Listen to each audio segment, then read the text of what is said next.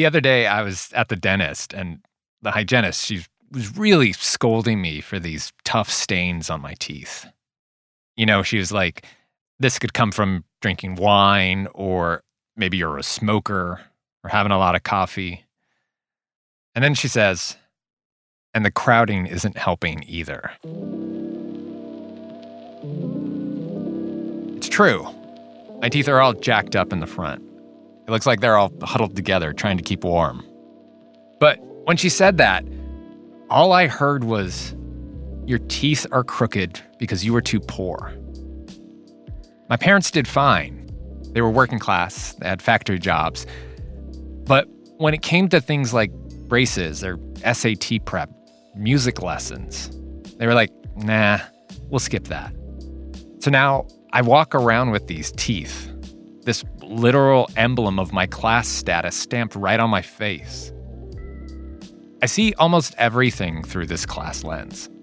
It comes up all the time. And my whole life, it just kind of sat there on my chest. But I'm done keeping my toothy mouth shut about it. This is Classy, a show about the chasms between us that are really hard to talk about, but too big to ignore. I'm Jonathan Menjivar. And this show, it isn't just about me. When you talk to people about class, they start confessing all kinds of crazy stuff. She said, you know, for the house cleaner, I hide the tag on the $6 bread because I don't want her to see that. And I just thought, don't you think she knows that you're wealthy? You know, like you're hiding the tags from yourself. My dad said, Your mom's going to be on TV. And then he put it on. And that's when he told me, You have a sister. Wait, that's how you found out? I didn't even know I had a sister. Whatever middle class we were, we were the middle class that was you're also indentured servants to the builder who made your house. The things people will tell you about class can be funny, awkward, embarrassing, dramatic, and strangely intimate.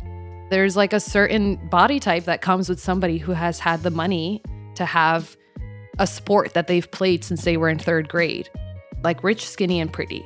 You may have money, you may have the cars, whatever, but I'm flyer than you. I dress better than you. I look better than you. And that became like the attitude that I, I had to tap into. And what did you all eat?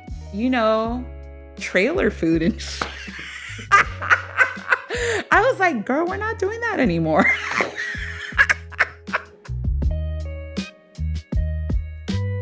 and I learned it's possible to feel all of those feelings at once when I talked to my old boss, Terry Gross.